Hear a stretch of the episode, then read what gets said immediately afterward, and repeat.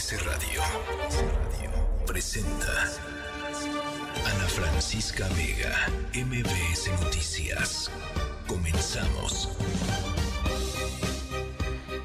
6 de la tarde en punto, ¿cómo están? Me da mucho gusto que se conecten con nosotros a través del 102.5, miércoles 10 de enero del 2024. Yo soy Ana Francisca Vega. Mucho de lo que conversar esta, esta tarde. Vamos a estar hablando sobre política, por supuesto, los tiempos políticos así pues así nos lo presentan. Eh, hoy se registró como candidato a la presidencia de la República, Jorge Álvarez Maínez, va por eh, la etiqueta, digamos, por el Partido de Movimiento Ciudadano. Eh, y vamos a estar hablando con él, por supuesto, pero también sobre las repercusiones de lo que una candidatura o una tercer candidatura hará con la contienda que hasta ahora pues era de dos personas, de Claudia Sheinbaum y de Xochil Gálvez, del oficialismo y de la oposición. Estaremos platicando sobre ello. Estaremos platicando sobre qué oso, qué, de veras, qué oso Marco Cortés. Eh, y todo lo que se ha revelado después de que el propio Marco Cortés eh, publicó ayer en sus redes sociales un contrato en donde, ah, pues, firmado, ¿no? Todas las páginas firmadas, eh, en donde básicamente se repartían eh, puestos importantes en Coahuila con Manolo Jiménez, el actual gobernador, eh, y ahora ya están enojados porque Manolo Jiménez, priista, que fue por la alianza PRI-PAN-PRD, ahora Manolo Jiménez dice, pues el PAN ya no me puede reclamar todas estas cosas que acordamos en su momento porque no ganó ni, ni, ni o sea, ni lo que tenía que haber que ganado para que estuviéramos hablando sobre esto. Eh, escandaloso por donde se le vea. Vamos a estar platicando eh, sobre ello, también sobre los aumentos en casos de COVID e influenza. La OMS ha alertado sobre el incremento de casos de COVID-19 desde, desde hace un par de, semanas. Pide a la gente pues, ser más precavida. Hay lugares en, en um, Europa en donde se está pensando ya en regresar al uso obligatorio de cubrebocas en algunos espacios, como por ejemplo el transporte público. Em, vamos, a, vamos a ver en qué, en qué termina todo esto. Em, fíjense, eh, se acerca ya la fecha para tramitar la credencial del INE, si es que hay algún cambio que hacer. Hay 22 millones de personas que tienen mal o que su, la, digamos, la dirección en la cual están registradas con su INE no corresponde a su, a su, a su distrito o a su circunscripción actual. Eso significa que hay 22 millones de personas que no van a poder votar todos los cargos a los que se van a pues, poner a consideración de la ciudadanía el próximo 2 de junio. Es importante cambiar y actualizar la INE y se cierra ya pues el tiempo para hacerlo. Vamos a estar conversando sobre ello. Arturo Magaña y recomendaciones de cine, en fin, muchas cosas. Gracias por sintonizarnos. Ciudad del Carmen, eh, Ixtapa, Durango, Torreón, Felipe Carrillo Puerto, Reynosa y a toda la gente que desde el Valle de México se conecta con nosotros a través del 102.5. Estamos en WhatsApp, ya saben, 5543-77125 y en todas nuestras redes sociales. Arrancamos.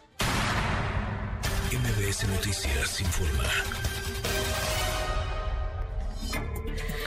Bueno, el Tribunal Electoral aprobó con tres votos a favor y dos en contra eh, una propuesta, la propuesta de la magistrada presidenta del propio tribunal, en donde pues básicamente se le da carta blanca a la secretaria general del INE para que sea quien, ella quien determine quién va a ser el secretario general o la secretaria general del Instituto Nacional Electoral y pues eh, determinar pues puestos muy muy muy particulares eh, en direcciones generales eh, fundamentales para el proceso electoral de este 2024. René Cruz, ¿cómo estás? Buenas tardes. Hola Ana, amigos del auditorio, muy buenas tardes. Pues así es, el Tribunal Electoral del Poder Judicial de la Federación dejó sin efectos este acuerdo del Instituto Nacional Electoral mediante el cual pues se había fijado un plazo de 30 días para que la presidenta del Instituto Guadalupe Tadei Zavala presentara las propuestas para designar a los titulares de la Secretaría Ejecutiva, así como de las direcciones ejecutivas y unidades técnicas que a la fecha pues siguen acéfalas. La Sala Superior Ana eh, pues también dejó sin efecto el plazo de 12 meses como límite temporal que podrán eh, permanecer los encargados de despacho de dichas áreas, además de que amplió las facultades de Tadei Zavala para que pueda elegir al encargado de la Secretaría Ejecutiva de entre cualquiera de las personas que están al frente de una dirección ejecutiva, sin importar si son titulares o interinos. La presidenta del Tribunal Electoral, Mónica Soto, argumentó que el acuerdo, el cual fue aprobado el 16 de diciembre del 2023, impone condiciones que no están previstas en la ley para la designación de funcionarios del INE y dejó en claro que pues este proyecto no busca fortalecer ninguna atribución personal. Escuchemos. Este proyecto lo que está haciendo es garantizar el principio de legalidad. No es un proyecto que está fortaleciendo ninguna atribución personal. Estoy presentando un proyecto en donde se propone respetar la ley. No se está violentando de manera alguna las atribuciones de los consejeros y las consejeras que integran el Consejo General en sus facultades para nombrar las titularidades. La postura de Soto Fregoso eh, pues fue respaldada, Ana, como ya ha sucedido en los últimos días a raíz de este conflicto que surgió en el tribunal por los magistrados Felipe Fuentes Barrera y Felipe de la Mata Pizaña. Este último enfatizó que la ley se debe de respetar, así lo dijo. Que la ley sí es la ley y tiene que cumplirse. Pero si la ley no es inconstitucional, tiene que cumplirse. Las facultades de la presidencia del INE, si están en la ley, no pueden acotarse por una mayoría de consejeros que quizá no les guste el contenido legal, pero que tienen que cumplirlo. En contra del proyecto votaron el magistrado eh, Reyes Rodríguez Mondragón y la magistrada Yanino Talora Amalasis, al argumentar que el Consejo General del INE está facultado para establecer las condiciones para el ejercicio de la facultad de la presidencia respecto de las encargadurías de despacho. Incluso Ana Otálora Amalasis aseveró que la presidenta del INE, Guadalupe Tadei, dejó de ejercer por voluntad propia su atribución desde hace más de seis meses, al tiempo en el que subrayó que todo órgano colegiado debe prevalecer el diálogo. Escuchemos la democracia exige de demócratas. Y esto no solo implica a los partidos políticos y actores políticos, sino también a quienes integramos órganos colegiados y particularmente aquellos encargados de velar por la legalidad y constitucionalidad del proceso electoral. En todo órgano colegiado debe prevalecer el diálogo y el acuerdo respetando decisiones de la mayoría con pleno respeto a las minorías. Como parte de su resolución, Ana, el tribunal pues aprobó también esta propuesta de Mónica Soto para que las personas que actualmente fungen como encargadas de despacho de las direcciones y unidades técnicas continúen en el cargo hasta la conclusión del proceso electoral, ello con el fin de dar certeza y estabilidad a la conformación de los órganos de la autoridad administrativa. Lo anterior sin menoscabo de que el INE pueda acordar las designaciones correspondientes cumpliendo con el procedimiento que marca la ley y eh, al concluir el proceso electoral pues podrá retomar el procedimiento para la designación de las áreas vacantes. Ana, el reporte que tengo. Bueno, pues muy interesante. Muchísimas gracias, René. Muy buenas tardes. Gracias, muy buenas tardes. Esto es, por supuesto, una decisión que se ve, pues favorece, digamos, a Guadalupe Tadei em, eh, en contra de, pues, algunos de los consejeros que habían estado, eh, pues, con los cuales había tratado de negociar o habían tratado de negociar tanto la posición de la Secretaría General del Instituto Nacional Electoral como las eh, designaciones de las direcciones generales, pues, estas que nos mencionaba mi, mi compañero René, que son, pues, fundamentales para el buen eh, el buen funcionamiento del instituto y, por supuesto, de eh, la organización de las elecciones del próximo 2 de junio. Bueno, en otros asuntos, hoy se eh, registró como precandidato a la em, presidencia de la República por Movimiento Ciudadano Jorge Álvarez Maínez. Él hasta antier había sido coordinador de campaña bueno, no, no tantier, hasta cuando, cuando dejó de ser eh, candidato eh, Samuel García en diciembre pasado, fue el coordinador de su brevísima campaña. Em, y bueno, pues ahora es em, el propio precandidato presidencial por Movimiento Ciudadano. Em, hay eh, críticas importantes, sobre todo del llamado Grupo Jalisco, allá eh, precisamente en el estado de Jalisco, eh, el encabezado por el gobernador Enrique Alfaro. Elsa Marta Gutiérrez, ¿cómo estás? Te saludo con mucho gusto. Gracias, Ana. Primero, desearte feliz año, te mando un abrazo. Y por supuesto que el gobernador, eh, bueno, lamentó que hoy el eje rector del partido Movimiento Ciudadano sea la banalidad y es que eh, reprochó que haya sido el gobernador de Nuevo León, Samuel García, quien haya destapado a Jorge Álvarez como precandidato a la presidencia de México. De hecho, hasta cuestionó la forma en que el aspirante fue presentado en una mesa con botana y cerveza y en donde su homólogo dijo se asume dice él, como líder del movimiento y dicta hasta instrucciones sobre el camino a seguir. El gobernador del estado, Enrique Alfaro, prefirió no hacer un pronóstico del futuro del Partido Naranja tras esta toma de decisiones. Explicó que pues de plano le da mucha pena todo lo que ha pasado y que se esté echando abajo un proyecto que se construyó desde Jalisco, basado, eh, dice él, en la idea de los buenos gobiernos, de la política como instrumento de transformación. Insiste en que él no cree en la política del TikTok y en la política de la banalidad. Sostuvo que no entiende ni comparte las decisiones del partido y sobre todo insistió mucho que se le está dando un mal mensaje para eh, quienes veían a MC como una opción. Vamos a escuchar parte de lo que hoy compartió el propio Enrique Alfaro. No, no, no, no quiero yo hacer ningún pronóstico. Simple y sencillamente creo que desde hace mucho eh, se han ido tomando decisiones de forma difícil de entender, de manera que de, decisiones que yo evidentemente no comparto y creo que ha dado un muy mal mensaje hacia afuera, hacia la hacia los mexicanos, hacia los mexicanos y a los mexicanos que yo creo que sí veían en este proyecto, o espero que todavía puedan ver en este proyecto una opción de futuro, pero yo no creo que el futuro se pueda construir a partir de esta idea de la política basada en las ocurrencias y en la banalidad. No lo comparto. Indicó eh, que serán los semesistas de Jalisco quienes decidan cómo se actuará en el próximo proceso electoral, ya que dijo que ese tipo de decisiones sin duda afectan a Jalisco. Por lo pronto, a través de redes sociales, Ana ya se observó que algunos jaliscienses pues arroparon a Jorge Álvarez pese a esta crítica que lanzó Enrique Alfaro primero en un tuit y posteriormente en una entrevista que ofreció luego de hacer un recorrido eh, sobre una construcción que se está haciendo de lo que será el Instituto de Cancerología. Admitió, bueno, diferencias con Samuel García en la forma de entender y hacer política y esto fue lo que comentó de manera muy breve con respecto al propio gobernador de Nuevo León. De respeto como gobernador, siempre será de respeto como gobernador. No, es que no tiene que ver la amistad, es simplemente una postura sobre la manera de entender y de hacer la política. Ahí está lo que dijo el gobernador con respecto a su homólogo.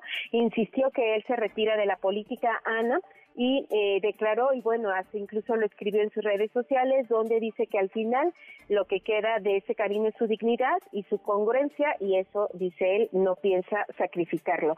Así que estamos a la espera a ver qué es lo que decide el Grupo Jalisco, Ana, pensando en lo que dice el gobernador, en el sentido de que será un Clemente Castañeda, una Verónica Delgadillo y otros actores políticos los que decidan qué va a pasar, si se mantienen en Movimiento Ciudadano marcan una línea eh, eh, con respecto a las decisiones que está tomando la dirigencia nacional, Ana. Bueno, pues por supuesto vamos a estar muy pendientes de lo que suceda porque la fuerza de Movimiento Ciudadano en, eh, pues en Jalisco es muy importante y, y, el, y, la fuerza en general de Movimiento Ciudadano a nivel federal, pues uno de, una de las patas, digamos, o de los troncos por la cual ha crecido es precisamente Jalisco, ¿no? Así es, Ana, y de hecho algo que ha llamado mucho la atención en las últimas semanas es que aquí en Jalisco ya se han colocado diversos espectaculares donde se está promocionando de manera conjunta a una Xochil Galvez junto con Pablo Lemus, que es el candidato de Movimiento Ciudadano aquí en Jalisco, y eh, eso eh, se le ha cuestionado incluso a la propia Xochil Gálvez, al gobernador y a otros actores sobre si estaría eh, efectuándose una alianza de facto entre estas dos fuerzas políticas. Sin embargo, no se ha dicho formalmente que esto vaya a ocurrir y más a raíz de esas declaraciones que dio el gobernador del estado, Ana. Qué interesante, porque además hay que, hay que decir, eh, cuando, cuando, se, eh, cuando se supo de la primera fisura, digamos, entre, entre Alfaro y Dante Delgado, eh, el propio Alfaro eh, pues decía, tenemos que reconsiderar el tema de la eventual alianza con, con PRI-PAN-PRD, ¿no? O sea, de ahí salió pues todo el tema.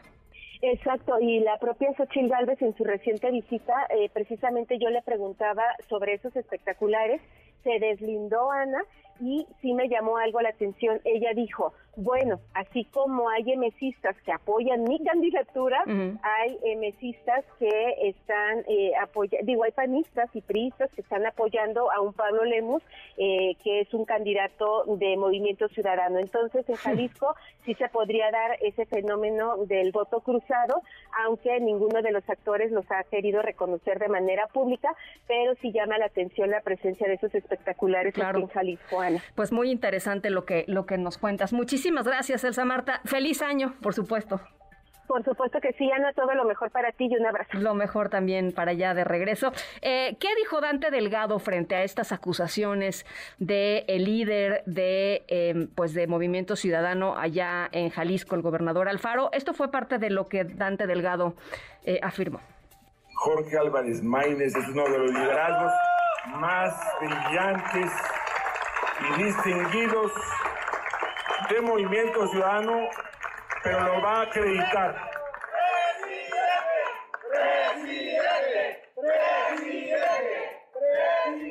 Pero lo va a acreditar en el terreno de los hechos de todo el país. Y lo quiero subrayar para que no haya confusión.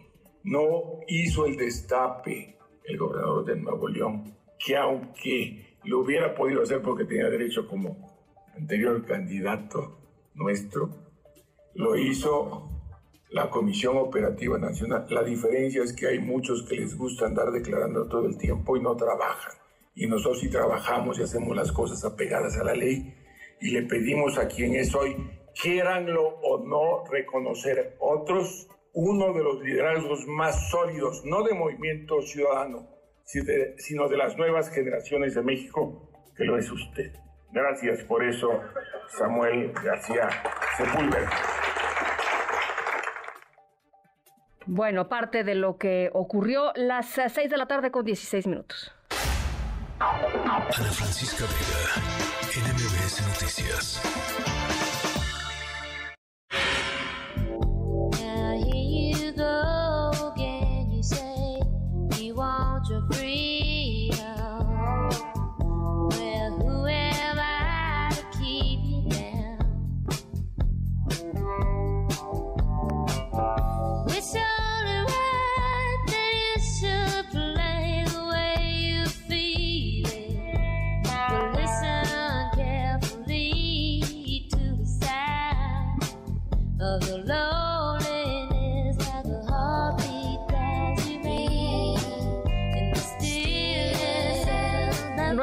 Sonora suena eh, angelical, no lo es. no lo es, es miércoles de, de incrementar la tensión, eh, porque los ánimos están así. Eh, no, nuestra historia sonora, qué barbaridad, qué, qué mala pata. Em, estamos arrancando con Fleetwood Mac y su canción Dreams, Sueños, porque no sé si les ha pasado alguna vez en la vida que tienen un sueño que es muy real, ¿no? Que, dicen, es que yo soñé que eh, X cosa pasaba y se despiertan y, e incluso lo pueden sentir, ¿no? O sea, lo pueden sentir físicamente, eh, estos sueños como muy reales. Em, y hay personas que a partir de sueños de este tipo, pues deciden actuar. Hay personas que incluso ni siquiera tienen que estar dormidas para decir, ay, yo tengo este sueño, muy, y voy a hacer esto, órale, va adelante. Bueno, nuestra historia sonora tiene que ver con em, lo que todo mundo, o sea, eh, la peor manera de interpretar un sueño, esta que les voy a contar, la peor.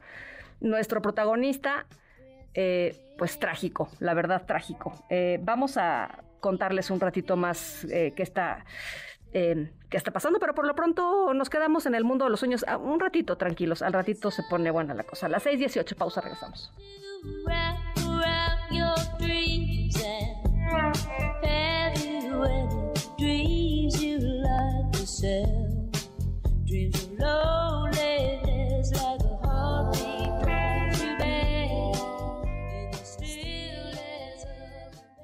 En un momento regresamos. Continúas escuchando a Ana Francisca Vega por MPS Noticias.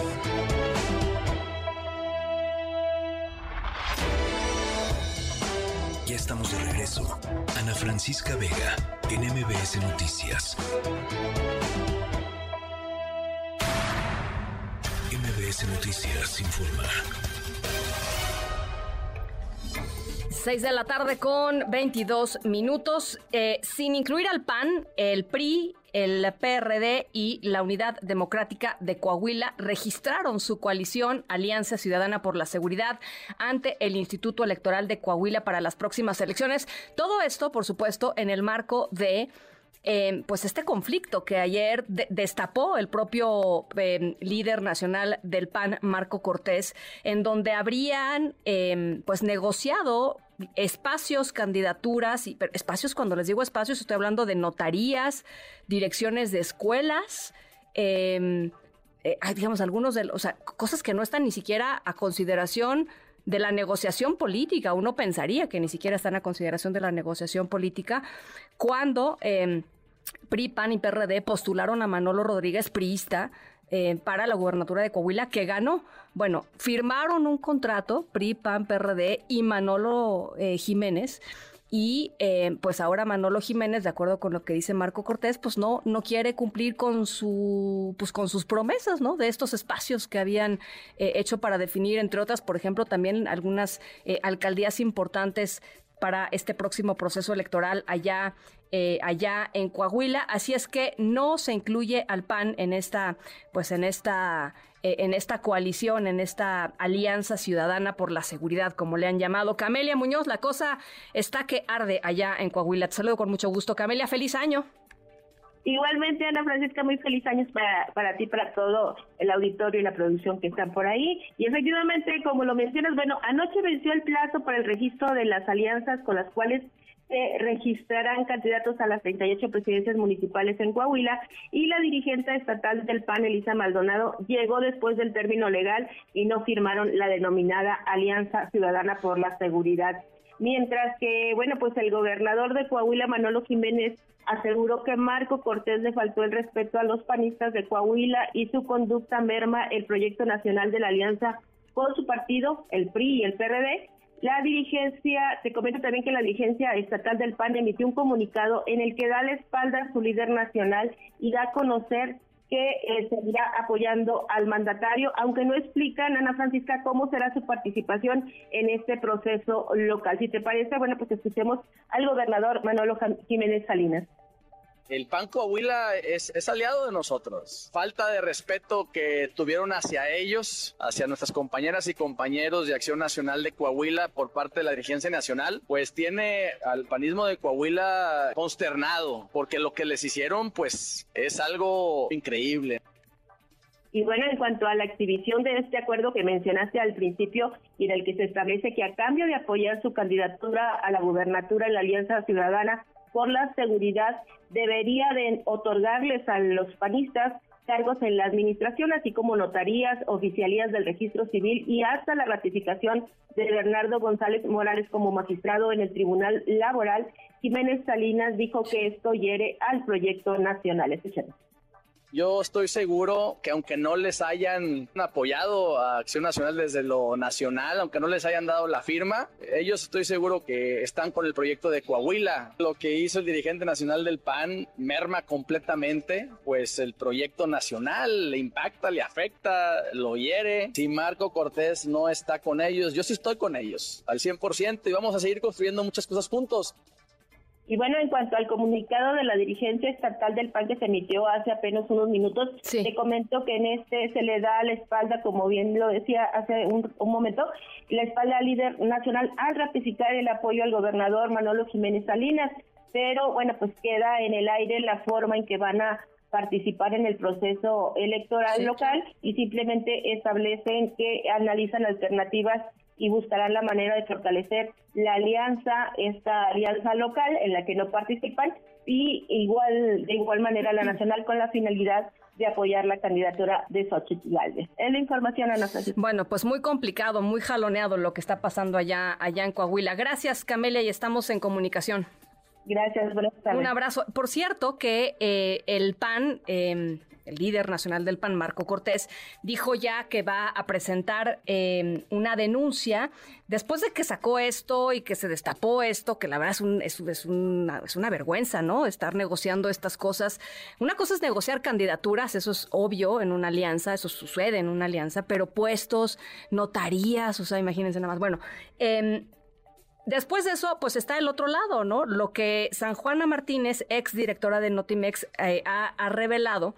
Eh, y dice el PAN que va a presentar una denuncia ante la Fiscalía Especializada para la Atención de Delitos Electorales y en el INE por el supuesto financiamiento a la campaña presidencial de Morena que eh, pues dio a conocer justamente San Juana Martínez a través de un esquema eh, de acuerdo con lo que la propia San Juana mencionó, que tenía que ver con eh, negociar las eh, liquidaciones de los empleados de Notimex mucho más altas de lo que realmente iban a recibir y ese otro cachote que les sobraba, pues desviarlo, digamos, para, para fines partidistas. el PAN estaría presentando entonces esta, esta denuncia. Alberto Zamora, ¿cómo estás? Buenas tardes. ¿Qué tal, Ana Francisca? Muy buenas tardes. Así es, el dirigente nacional del PAN, Marco Cortés, exige que se abra una investigación inmediata y exhaustiva ante esta denuncia que mencionabas de San Juana Martínez, la exdirectora de Notimex, quien dijo que autoridades de la Secretaría del Trabajo le habían solicitado el 20% de las liquidaciones de trabajadores de la agencia de noticias para la campaña de Morena, de Claudia Sheinbaum. Dijo que los señalamientos de la exfuncionaria son muy graves y comprometen la legalidad de la contienda electoral. Destacó que la suma solicitada ascendería a unos 50 millones de pesos que dijo textualmente terminarán en la bolsa ilegal de la candidata morenista.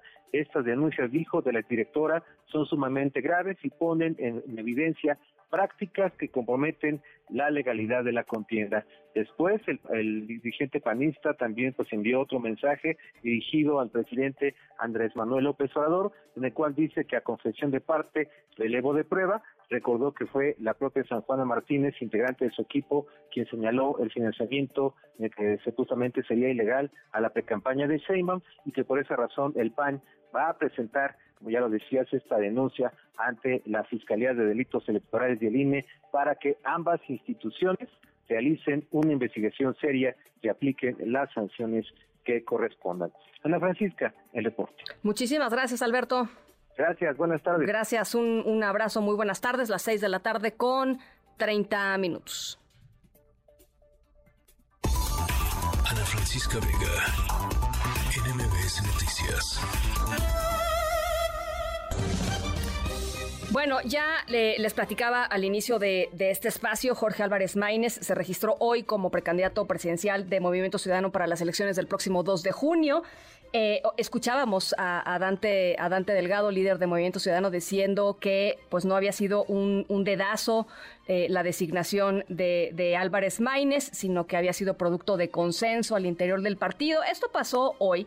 Sin embargo, ayer eh, el, destape, digamos, eh, oficial, público de, Jorge Álvarez Maínez fue a través de redes sociales, eh, de las redes sociales del gobernador de Nuevo León, Samuel García, y un video, una fotografía en donde estaba él, su esposa y el propio Jorge, con una chela y unas botanas, y a partir de ahí, pues salió el tema de la generación Fosfo-Fosfo, y Jorge Álvarez Maínez será el precandidato presidencial de Movimiento Ciudadano. Hay a quienes les molestó muchísimo esta, pues este destape, Jorge. Me da gusto saludarte, precandidato a la presidencia por Movimiento Ciudadano. ¿Cómo estás, Jorge? Feliz año. Feliz año, Ana Francisca, ya de las, de las felicitaciones tardías. Gracias por el espacio, por el privilegio de hablar contigo, con tu auditorio. Y pues digo, por supuesto que no soy omiso de que hay opiniones divididas. Eh, eh, Ana Francisca, somos un país plural, un país de muchas voces pero me da mucho gusto haber sido ratificado por la Comisión Operativa Nacional por unanimidad de sus integrantes, donde están todas las regiones del país, todos los proyectos que han conformado este gran movimiento, que es el Movimiento Ciudadano, y haber tenido el respaldo de todas mis compañeras y compañeros del Movimiento Ciudadano el día de hoy, de afrontar este enorme reto, esta enorme responsabilidad, Ana Francisca, eh, y de hacerlo con optimismo, y convencido de que, de que tenemos una extraordinaria posibilidad de hablar de un México de futuro, de un México nuevo. ¿Qué va a pasar con Jalisco, Jorge? Porque Jalisco es importante para Movimiento Ciudadano, ¿no? Importantísimo, Ana Francisca. Yo llegué, hoy lo dije, a este proyecto en buena medida eh, porque lo que conocí en Jalisco como estudiante del ITESO en su momento. Yo estudié ahí y ahí me convencí de que había que luchar contra el bipartidismo y era un terreno muy árido en ese momento y la transformación que ha tenido Jalisco con buenos gobiernos de movimiento ciudadano en términos de movilidad, de derechos, de libertades, de la transformación urbana que ha venido de Jalisco, de infraestructura, creo que habla de un legado positivo de buenos gobiernos. Eh, muchos de mis mejores amigos en la política están en Jalisco. Hoy conté con el respaldo de Pablo Lemus, que desde mi punto de vista será el próximo gobernador de Jalisco. Para mí eso es muy importante, de Clemente Castañeda, que es uno de mis grandes amigos y aliados en la historia política, que es el coordinador del Senado, que es de Jalisco, con la presidenta del Consejo Nacional, Verónica Delgadillo, que es de Jalisco, con el dirigente estatal de Jalisco. O sea, el problema es con Alfaro, el problema es con Alfaro, Jorge, con el gobernador. No, no de mi parte no hay no hay problema. A mí me enseñaron desde niño que para que haya pleitos necesitan dos y yo no tengo yo no tengo problema con, con Enrique. Yo este lo voy a seguir buscando, Ana Francisca. Eh, entiendo que una de las complejidades eh, que tiene una campaña que iniciará el primero de marzo es convencer a la gente de darte su confianza. Eh, y si a Enrique me toca convencerlo, ganarme su respaldo, eh, estoy listo para hacerlo, tengo la humildad y la formación política para buscar todas las vías, para convencerlo también a él de que este eh, país merece un horizonte distinto, un México nuevo. A, mucha gente le, le, parecía eh, efectivamente una frivolidad o una banalidad todo el tema del fosfo-fosfo y de la, utilización de eh, la, política del TikTok, como dice el propio Alfaro, pero Alfaro no es el único que es crítico, digamos, de, esta aproximación este, que, que, se que se representa más visiblemente por Samuel García y por Mariana Rodríguez. y pues tú fuiste coordinador de esa brevísima campaña, Jorge. ¿Cómo va a ser tu campaña en, en, términos de, de, eso? Porque por ahí escuchaba que decían que tú eras el más fosfo fosfo de todos. Mira, Ana, yo, yo no tengo TikTok, la verdad, este, y más por una cuestión de que ya me siento rebasado a veces en el tiempo que consume uno en el celular, en las redes sociales. Eh, tengo un estilo distinto, un estilo propio, una formación eh, propia. Eh, tengo muchísimo cariño y admiración y respeto por Samuel García, pero yo he formado mi vida, mis convicciones eh, desde hace mucho tiempo. Creo que la banalidad ahí yo la veo un poco al revés. Eh, a, veces cuando las generaciones van envejeciendo eh, y desactualizándose, subestiman a los jóvenes. muchas veces escuché descalificaciones de ese tipo sobre los jóvenes y yo no pienso que los jóvenes que usan TikTok son banales, frívolos o tontos yo pienso que están mejor informados esos jóvenes en TikTok, porque hay TikTokers, yo he visto, me han enseñado, aunque yo no lo tengo, unas cosas fantásticas sobre medio ambiente, cambio climático, derechos humanos, que se suben al TikTok, eh, impresionantes. Estoy convencido de que hay TikTokers mucho más consistentes y congruentes que los dirigentes, de, por ejemplo, de Esprit del PAN. Eh, que desde mi punto de vista no tienen ningún tipo de formación ni de empaque político ni académico eh, ni ideológico ni programático. Entonces a veces la banalidad, porque esa es una crítica que incluso la candidata del PRI del PAN hacía, los que se dejan llevar por el TikTok y Mariana Rodríguez, yo he visto por qué siguen a Mariana Rodríguez en Instagram, porque un espacio indigno para las niñas y los niños, niñas y niños que llegan a el gobierno porque viven en cajas, porque sus padres los abandonan, porque sus tíos abusan sexualmente de ellos. Ese es el país que tenemos y Mariana Rodríguez le ha dado dignidad a un tema y profundidad a un tema que es de los más importantes. Para mí el más importante es la manera en que las niñas y los niños se desarrollan en este país. Y creo que ese es el sentido de, su éxito en la política, no un asunto de banalidad. Yo no comparto eso. Por supuesto, Ana, que sí reivindico el derecho a la felicidad y a la ligereza. Yo siempre he ido a conciertos, a deportes, he echado, como tú dices, una chela por ahí, este, eh, pero reivindico el derecho a ser felices y además creo que al país le hace falta que los políticos sean más como la gente normal, eh, porque es, increíble que vivan en la estratosfera en México la clase política. ¿Cuándo, ¿Cuándo vas a anunciar quién te acompaña, digamos, en el, en el, en el día a día de, de tu campaña, Jorge? Pues mira, hoy este, presentamos ahí a nuestra coordinadora de comunicación social, que es Paloma Franco, y vamos a estar haciendo nombramientos en los próximos días con calma. Tenemos hasta el primero de marzo que arranca la campaña formal, pero eh, la verdad es que sí se precipitó todo, se dio un anuncio así. Pero yo te diría, por supuesto, que las voces que han hablado en mi favor, para mí son las principales prioridades de que tengan un rol protagónico en la campaña. Patricia, Patricia, Mercado. Por supuesto, para mí ella es fundamental que sea una de las responsabilidades por supuesto yo confío ampliamente en el equipo que encabeza Samuel García, hay que tiene que haber personas de Nuevo León, de Jalisco, del sur del país. Eh, yo quiero que esta sea una campaña realmente nacional. A veces decimos que algo es nacional porque pasa en la Ciudad de México y creo que ese es un error. Eh, y creo que esta debe de ser una, una travesía que tenga una mezcla de ser un equipo con mística, con pacto, con principios, con, valores pero que también eh, tenga potencia política y que sea de personas convencidas de que se puede ganar. Bueno, pues vamos a estar muy, eh, pues muy atentas a tu, a tu campaña, a lo que vayas decidiendo los próximos días. Yo agradezco por lo pronto esta primera conversación, ojalá sean varias en esta campaña, Jorge, y, pues eh, mucho éxito, te deseo, te, deseo todo el éxito del mundo. Sería un honor, Ana Francisca, que sean muchas han sido siempre espacios para mí privilegiados de poder hablar con un auditorio como el que tú tienes, eh, eh, asistir a un espacio de pluralidad y para mí es un honor que en un día tan importante de mi vida eh, pueda también compartir contigo eh, algunos comentarios. Gracias. muchísimas gracias. Él es Jorge Álvarez Maínez, precandidato de Movimiento Ciudadano a la presidencia de la República. Ya lo escucharon ustedes. Las seis de la tarde con 39 minutos. Ana Francisca Vega, NMBS Noticias. Bueno, pues como les decía, hay un aumento eh, importante en em, las, eh, los contagios por COVID-19. No, no, tenemos que hacer un, un, gran barullo del tema, pero sí hay que pues, eh, reconocer cuando está subiendo la curva de contagios para poder tomar decisiones personales, familiares, comunitarias, eh, eh, inteligentes, importantes. El director de la OMS, Tedros Adhanom, recomendó eh, pues en algunos espacios considerar volver a utilizar eh, cubrebocas, el tema de la ventilación, que a veces en invierno es difícil, pero es importante tener espacios ventilados y por supuesto algún tipo de distanciamiento. Hay que vacunarse contra el COVID-19 y hay que vacunarse contra la influenza. ¿Cómo están las cosas en México? Alejandro Macías, el doctor Alejandro Macías, infectólogo y excomisionado nacional para el control de la influenza. Me da siempre mucho gusto platicar contigo, doctor. ¿Cómo estás? Hola Ana, me da gusto estar con tu auditorio. Buenas tardes, yo bien. ¿Cómo, cómo vas viendo la, curva en México? Mira, en México, hasta donde sabemos, todavía no entra con fuerza. Va a entrar, ¿eh?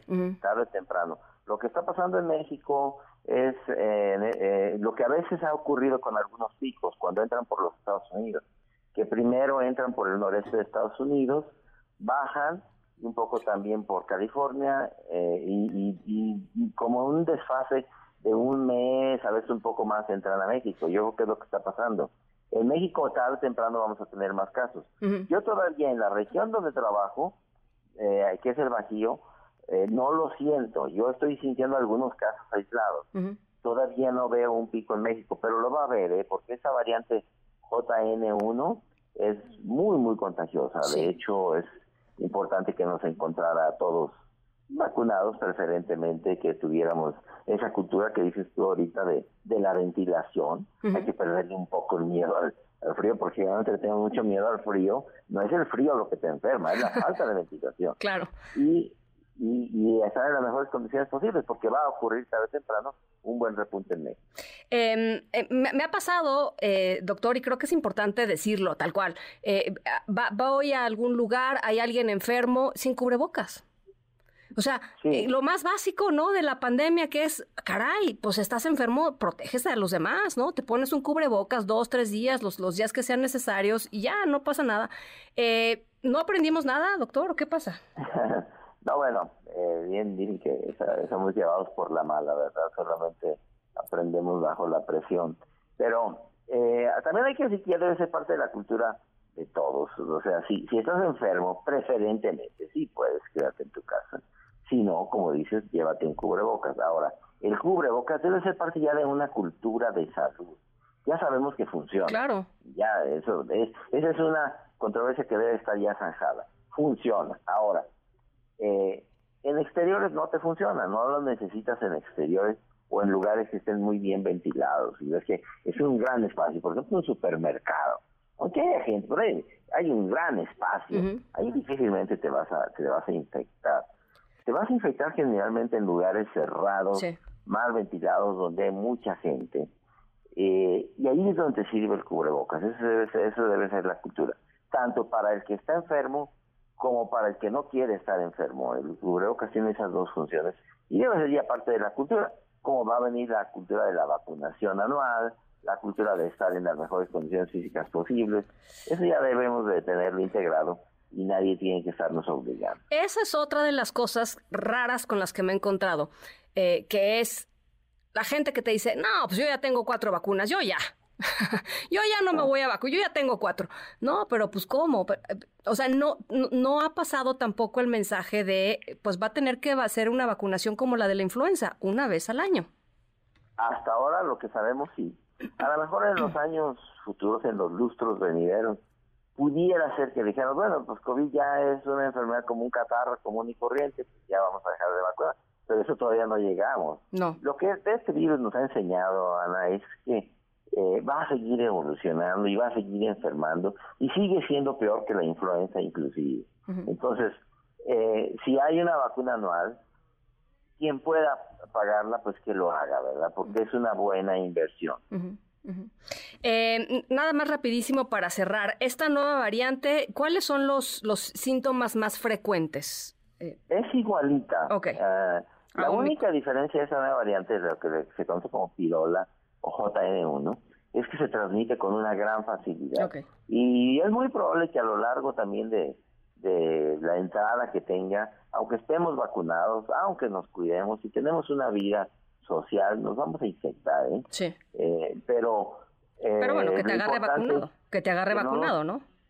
Sí, o sea, inclusive, si estás vacunado te puedes infectar, ya sabemos que la vacuna sí te reduce el riesgo de infectarte, pero sobre todo te, te reduce el riesgo de gravedad y de muerte. Claro. Entonces, eso es de lo que se trata que entendamos, ¿verdad? Y desde luego, hay que entender que si te infectas, tus riesgos aumentan, no solo de enfermedad grave y de muerte, sino de tener un COVID prolongado, de tener fatiga crónica, enfermedad crónica, alteraciones de la memoria, y, y si puedes evitarlo, pues hazlo.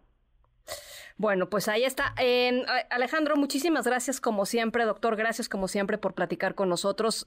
hay que hacer mucha conciencia porque pues ahí viene, ¿no? Ahí viene la variante y ahí viene la curva que va, va para arriba y que nos agarre preparados. Afortunadamente ya hay vacunas actualizadas en, farmacias y en distintos consultorios. y sí, yo también creo que es una buena inversión, la verdad. Sí, quien lo pueda. Yo entiendo que hay gente que no pueda pagarlo. Ah, sí, también. Pero quien pueda hacerlo Sí. Eh, que lo pague. Sí, así es. Pues, muchísimas gracias, Alejandro. Gracias, Ana, que estén bien, cuídense. Feliz año, doctor Alejandro Macías. Em, me decía, me dio risa, Jorge Álvarez Maínez. Eh, ya es medio tarde, ¿no? Para, para desear feliz año. Sí, es medio tarde. Yo, fíjense que a mí me agarra enero y ya es finales de enero y yo sigo en feliz año, ¿eh? Porque pues si, si, es la primera vez que hablo con la gente, mi criterio es, si es la primera vez que hablo con alguien, pues le digo feliz año. Ya, si ya nos vemos recurrentemente, pues evidentemente no. Pero sí, sí, yo la verdad que eh, extiendo, extiendo el tema de, feliz año. ¿Ustedes qué, cómo le hacen? Porque hay unos que sí son, después de la primera semana ya es, hasta lo ven raro a uno, ¿no? Levantan la ceja y todo el asunto. En fin, las seis de la tarde con 46 minutos. Ana Francisca Vega, NMBS Noticias.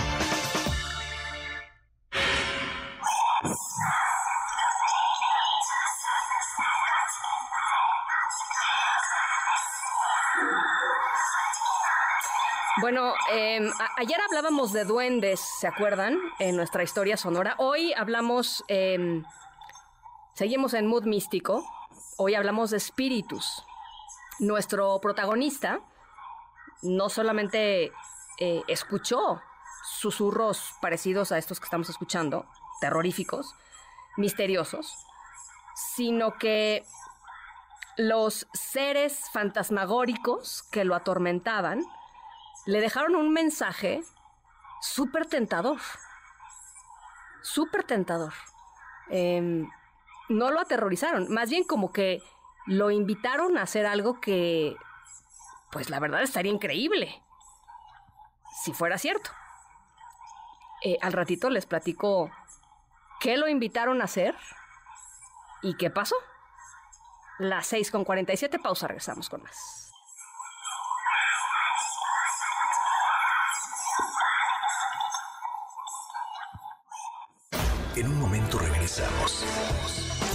Escuchando a Ana Francisca Vega por MBS Noticias.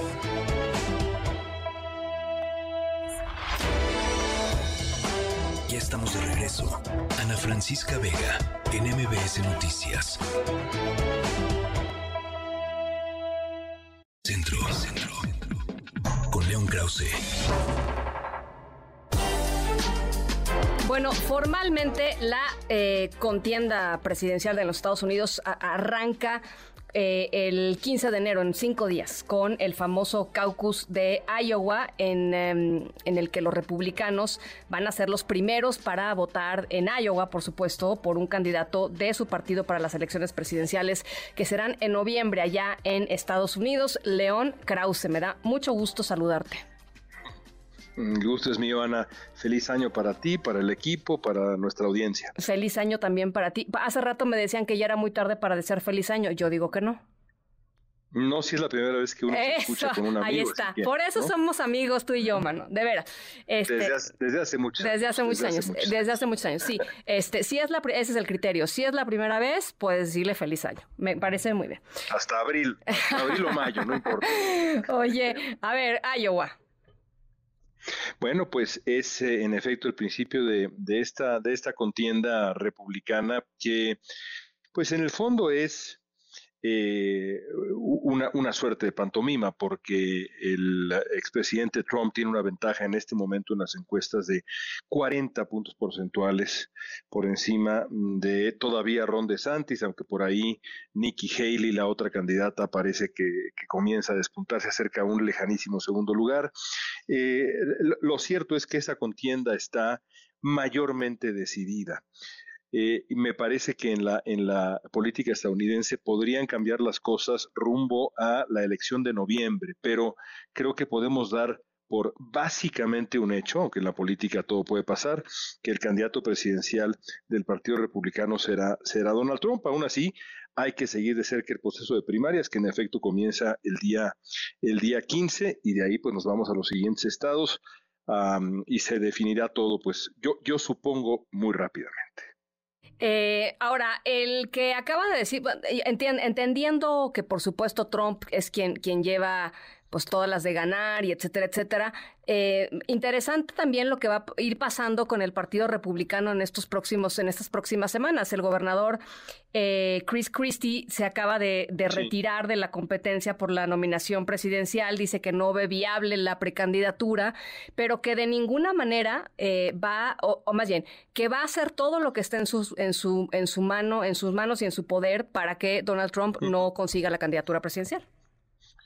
Sí, Christie estaba en, la, en la carrera presidencial republicana para tratar de evitar que Trump eh, se llevara la, la, la, nominación y pues su salida en este momento, unos días de, del principio formal, pues te dice todo de la fortaleza de Trump, más que de la debilidad de Christie, que nunca pintó, te dice todo de la fortaleza de Trump.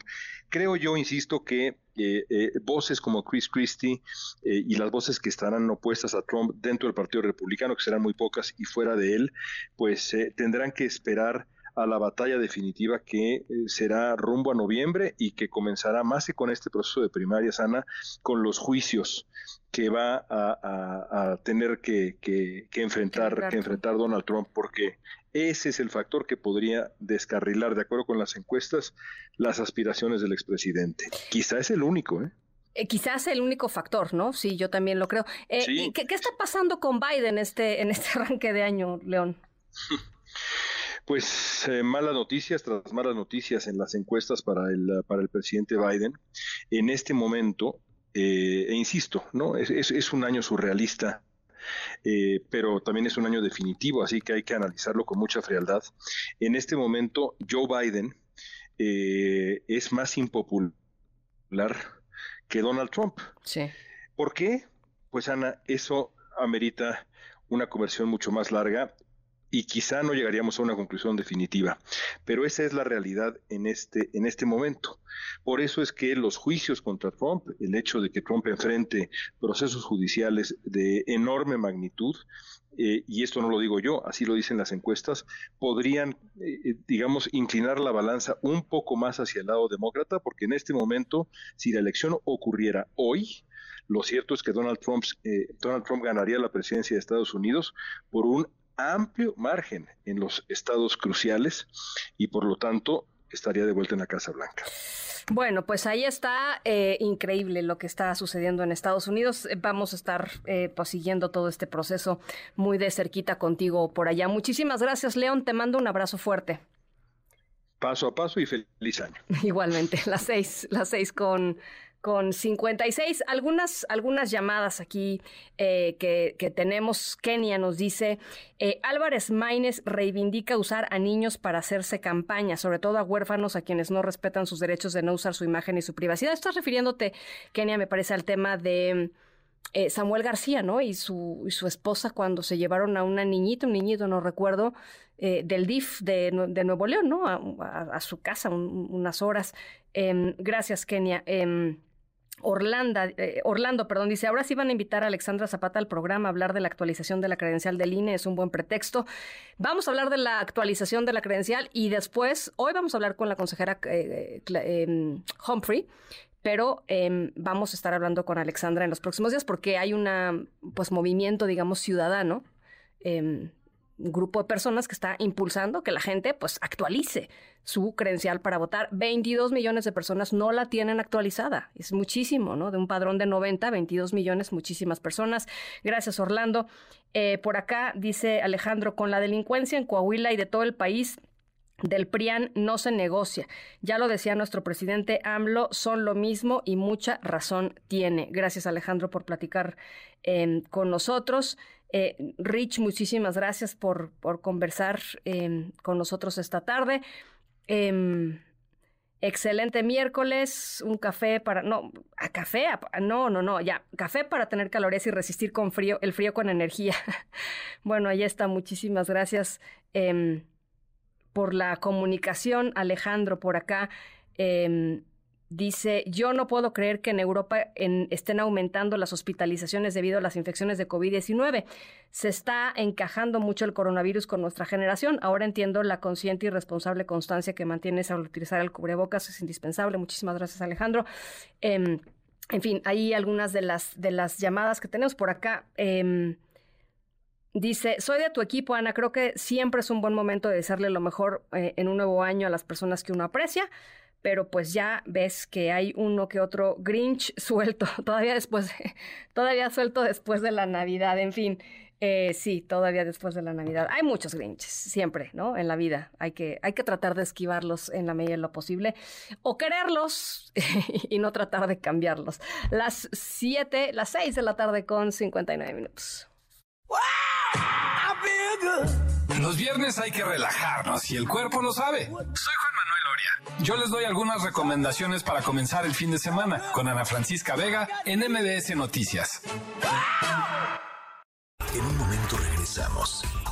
Continúas escuchando a Ana Francisca Vega por MBS Noticias.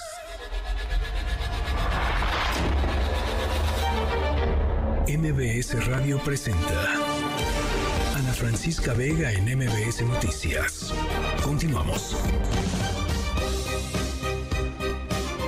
7 de la tarde con 7 minutos. Gracias por seguir con nosotros aquí en MBS Noticias. Yo soy Ana Francisca Vega. Miércoles 10 de enero del 2024. Les recuerdo nuestro WhatsApp. 5543-77125. Va de nuevo, 5543-77125. En la siguiente hora, eh, ojo con la fecha límite para la renovación o para la actualización de la credencial para votar. Es muy importante hacerlo, si no, no van a poder votar. Acuérdense que las casillas especiales, las famosas casillas especiales, tienen bien poquititas eh, boletas electorales y siempre cada elección es lo mismo, ¿no? Uno dice, ay, pues es que, este, pues es que yo eh, tengo mi credencial en, Morelos, pero la verdad es que vivo en Yucatán y ya no la cambié y entonces quiero una, una boleta en la casilla especial y cuando llega a la casilla especial pues resulta que ya no hay boletas, ya no pueden participar. El 22 de enero es la fecha límite para actualizar el INE, hay que hacerlo eh, y por supuesto hay que prepararse para salir a votar por quien ustedes quieran, pero votar el próximo 2 de junio. Vamos a estar platicando sobre esto con la consejera Carla Humphrey. Además, eh, Arturo Magaña nos trae eh, buenas recomendaciones. Vamos a hablar sobre Mean Girls, el, musical, eh, y muchas, muchas cosas más. Por lo pronto, a otros asuntos. Las 3 esta tarde. Hay reacción de la Coparmex con respecto a el tema del presidente López Obrador y su eventual propuesta de una nueva eh, reforma en materia de pensiones. Citlali Sainz, ¿qué dice la Coparmex? Te saludo con mucho gusto. ¿Qué tal, Ana? Buenas tardes a ti, buenas tardes también a nuestros amigos del auditorio. Pues sí, te comento que hoy la Confederación Patronal de la República Mexicana pues eh, tomó con cautela esta propuesta del presidente Andrés Manuel López Obrador ante el anuncio de promover una reforma constitucional en materia de pensiones. Afirmó que la gran reforma en materia de pensiones ya está en marcha y debe consolidarse antes de considerar nuevos cambios. El organismo que encabeza José Medina Mora señaló que cualquier nueva propuesta en la materia debe estar acompañada de estudios actuariales serios, administrativos contables y financieros, sobre todo para determinar la viabilidad de los beneficios correspondientes. Dijo que estarán atentos a las propuestas que puedan enviarse al Congreso, sobre todo para atender cuáles serán los alcances reales, cómo se va a financiar, así como los riesgos y ventajas de su eventual implementación, lo que debe formar parte de un análisis integral, dice la Coparmex, para evitar cambios sin un consenso como logrado en la actual reforma y sobre todo pues lo que quieren es que no vayan a echar por la borda lo que se ha avanzado en esta materia. También recordó este organismo que las modificaciones aprobadas en 2020 en materia de pensiones fueron resultado precisamente del acuerdo tripartita entre el gobierno, empresarios y trabajadores y eso permite un mayor monto para los, jubilados y bueno, dijo que la Coparmex pues lideró esta promoción de las reformas laborales. Ana es mi reporte al auditorio. Muchísimas gracias, Itlali. Muy buenas tardes. Un abrazo, muy buenas tardes. Eh, la líder de un grupo indígena eh, de Cucapá, allá, allá en Sonora, una defensora de la tierra, Aronia Wilson, fue eh, asesinada en su casa en una comunidad allá en Pozas de Arbizu. ¿Cuál es, qué pasó con este, con este asesinato y cómo mueve, digamos, este asesinato a toda la gente, a este grupo indígena? Felipe Larios, te saludo con gusto hasta Sonora. Buenas tardes. Muy buenas tardes, Ana Francisca. En efecto, la Fiscalía General de Justicia del Estado ha iniciado las investigaciones para esclarecer el asesinato de Aronia Wilson Tambo, gobernadora de la India Jucapaz, que tiene su influencia en la zona noroeste de la entidad. Informó que al momento la autoridad investigadora tiene detenida a una persona de interés y está investigando su posible participación en los hechos, en espera de que se desahoguen diversos testimonios y exámenes periciales. La Fiscalía aseguró que los primeros actos de investigación descartan que el crimen guarde relación con la actividad política o similar desempeñada por la líder étnica sonorense. En este sentido, se ha esclarecido como hipótesis de trabajo relacionada a su entorno personal y la línea de investigación a punta de su círculo inmediato, reveló la institución ministerial. La lideresa de la etnia Cocapac fue asesinada y su cuerpo fue localizado el martes en su domicilio ubicado en la comunidad Pozos de Arbizu en el municipio de Río Colorado. La gobernadora Cucapac fue atacada a balazos en su domicilio. Fuentes policiales aseguraron que la persona detenida forma parte del entorno familiar de la víctima. El pueblo de Cucapac, también conocido como Cucapac, se ubica en los municipios de Mexicali, Baja California, San Luis Colorado, Colorado Sonora y en Somerton, en el sur del estado de Arizona, en Estados Unidos. El alcalde de San Luis Río Colorado, Santos González Viescas, lamentó en conferencia de prensa el asesinato de la gobernadora Wilson Tambo. Expuso que será la fiscalía la encargada de ofrecer información sobre el, el crimen de la líder étnica. Escuchemos al alcalde de San Luis Río Colorado. Lo mismo que también de la gobernadora de la etnia Cucapá, es la misma situación, también que nos eh, respetar a la, a, la, a la, familia. Ya en su momento la fiscalía les dará este, los pormenores, pero nosotros seguimos también haciendo nuestro trabajo para que nuestro municipio pues eh, esté en las mejores condiciones de seguridad que debemos de tener y que merecemos los sanluiseños. Esta es la información que tenemos hasta el momento, Ana Francisca. Nada más preguntarte, eh, Felipe, si dentro, o sea, están diciendo esto no tiene que ver con su con su trabajo, digamos, o con su labor de defensora de la tierra, lo cual no sería nada raro. En México es uno de los países más peligrosos para los defensores de la tierra. Eh, y, y, me, y, me, llama la atención, pues, que, que, digamos, tengan a esta persona de interés eh, de su entorno personal pero pues muy rápidamente llegaron a esa conclusión, ¿no, Felipe?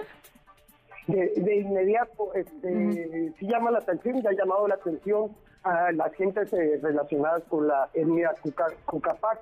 Este, eh, se apresura la fiscalía, el fiscal de, del Estado, uh -huh. a decir que no tiene nada que ver con el, el, trabajo de defensa de la tierra, de defensa y sobre todo este, de la lengua, de la lengua Cucapac. Eh, eh, este, Wilson Tambo eh, pues hablaba mayor tiempo en su lengua en un afán de este, mantener la tradición y que se mantenga esa lengua viva. Bueno, pues vamos a estar eh, pendientes. Gracias por la por el reporte. Gracias, Felipe. Feliz año. Feliz año, muy buenas tardes. Gracias, Felipe Larios, allá desde, desde Sonora. ¿Y qué tenemos hoy en el mundo, Álvaro Morales? Hola, Ana Francisca, muy buenas tardes a ti y a todos nuestros radioescuchas. Pues hoy, hoy regresamos a Ecuador, por supuesto, después de todo lo que sucedió ayer, tras los sucesos de ayer a los que el presidente Daniel Novas se refirió como un conflicto interno armado. Este, los miembros del crimen que entraron a una estación de televisión, que estuvieron haciendo destrozos en Guayaquil. El gobierno ecuatoriano reportó un saldo oficial de 10 personas muertas, entre ellas dos agentes de la policía, la gran mayoría precisamente en la capital Guayaquil, así como la detención de por lo menos 300 ya ahora sí oficialmente terroristas, como lo indicaron las Fuerzas Armadas. Tras estos múltiples ataques de miembros del crimen, los medios locales reportaron actividad muy disminuida en Guayaquil con solo un aproximado del 30% de los negocios abiertos. Además, como medida de seguridad, el gobierno peruano declaró su propio estado de excepción y despliegue de tropas en su frontera con Ecuador. Por otra parte, después del anuncio del presidente Daniel Noboa de que absolutamente todas las organizaciones criminales de Ecuador, que son 22, son las que pusieron en el comunicado, serán consideradas como grupos terroristas, hoy el presidente añadió que los jueces, funcionarios, magistrados que sean encontrados culpables de haber ayudado a estos grupos también serán considerados terroristas. Claro, claro. Y además añ añadieron que se harán investigaciones para identificar el origen de las armas y explosivos usados en estos ataques, ya que se sospecha que son armas del ejército no ecuatoriano, sino peruano.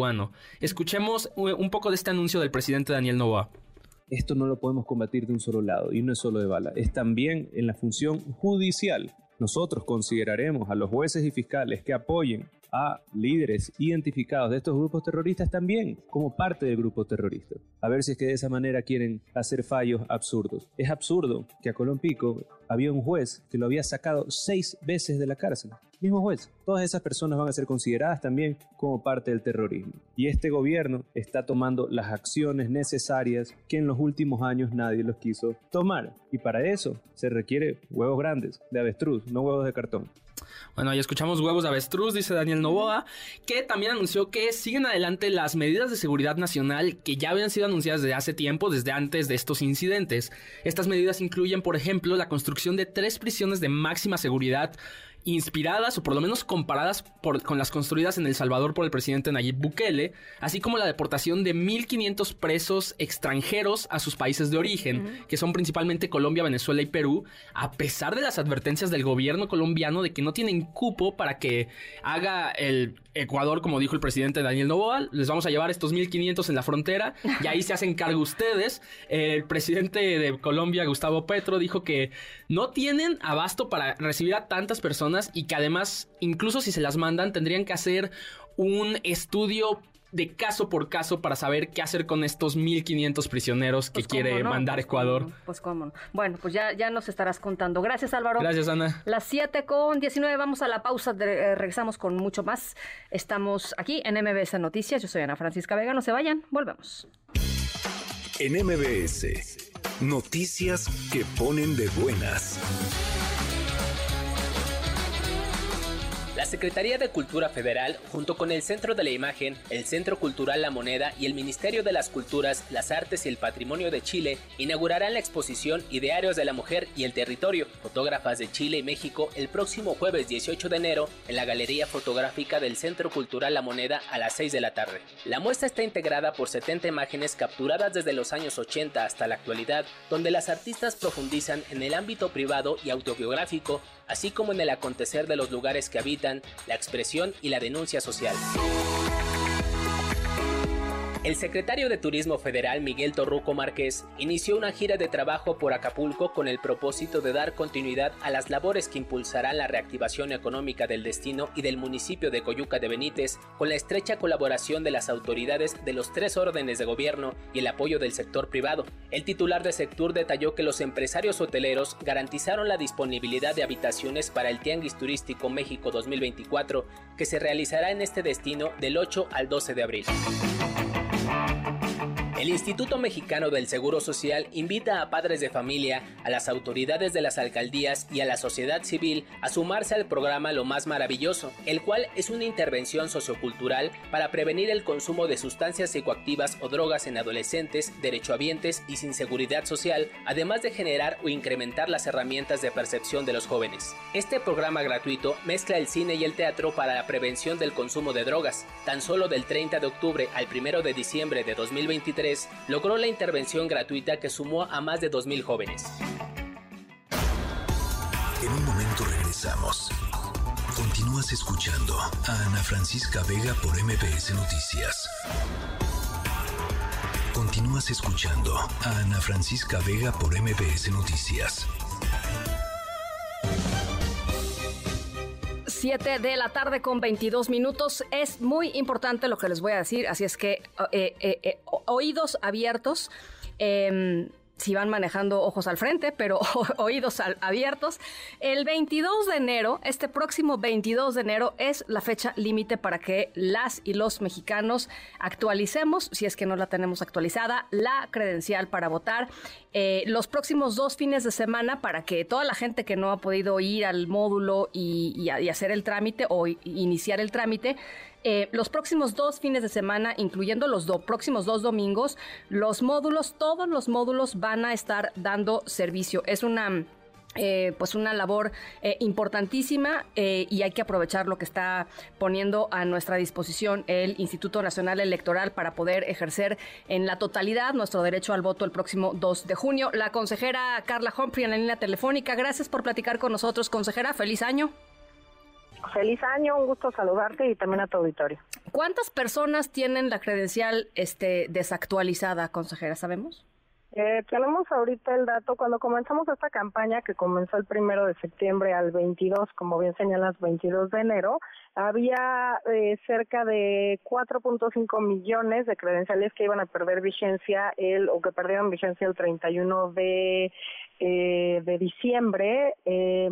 Aproximadamente eh, a principios de diciembre ya había bajado a 3 millones, 3 millones punto cuatro, hicimos un acuerdo o aprobamos un acuerdo con el Consejo General del INE para que las credenciales del lector que perdían vigencia el 31 de diciembre pudieran votar con esta credencial de elector, es decir, que estas personas sí van a poder votar. Sí. Todas las que perdieron, eh, perdieron vigencia antes de esta fecha y no, como dices, actualizaron su credencial, no van a poder votar. Es importante señalar que, eh, pues, están abiertos, como bien señalas, los módulos de atención. Se puede ir sin cita, están abiertos sábados y domingo en todas las entidades federativas. Hay módulos abiertos para credencializar a las personas. Importante, el padrón electoral ya llegó a 90 99.7 millones de ciudadanas y de ciudadanos. Y este es un esfuerzo muy importante que gracias a los medios de comunicación y a los espacios como el tuyo hacemos para invitar a la ciudadanía a credencializarse y obviamente además a actualizar su credencial para votar. Recordemos que el sistema electoral está hecho para que votemos en la casilla más cercana a nuestros domicilios. Sí, claro. Las casillas especiales no son para eh, pues que votemos. Al voto masivo, pues, ¿no? O Sea, pues, no. Tenemos ahí solamente mil boletas y luego pues se reciben reclamos de que eh, pues no hay las suficientes boletas. Por ley, estas casillas solo pueden tener un máximo de mil quinientas boletas. Aprobamos que fueran mil. Una casilla, digamos, básica tiene hasta setecientas cincuenta boletas para las y los ciudadanos que viven en esas secciones electorales.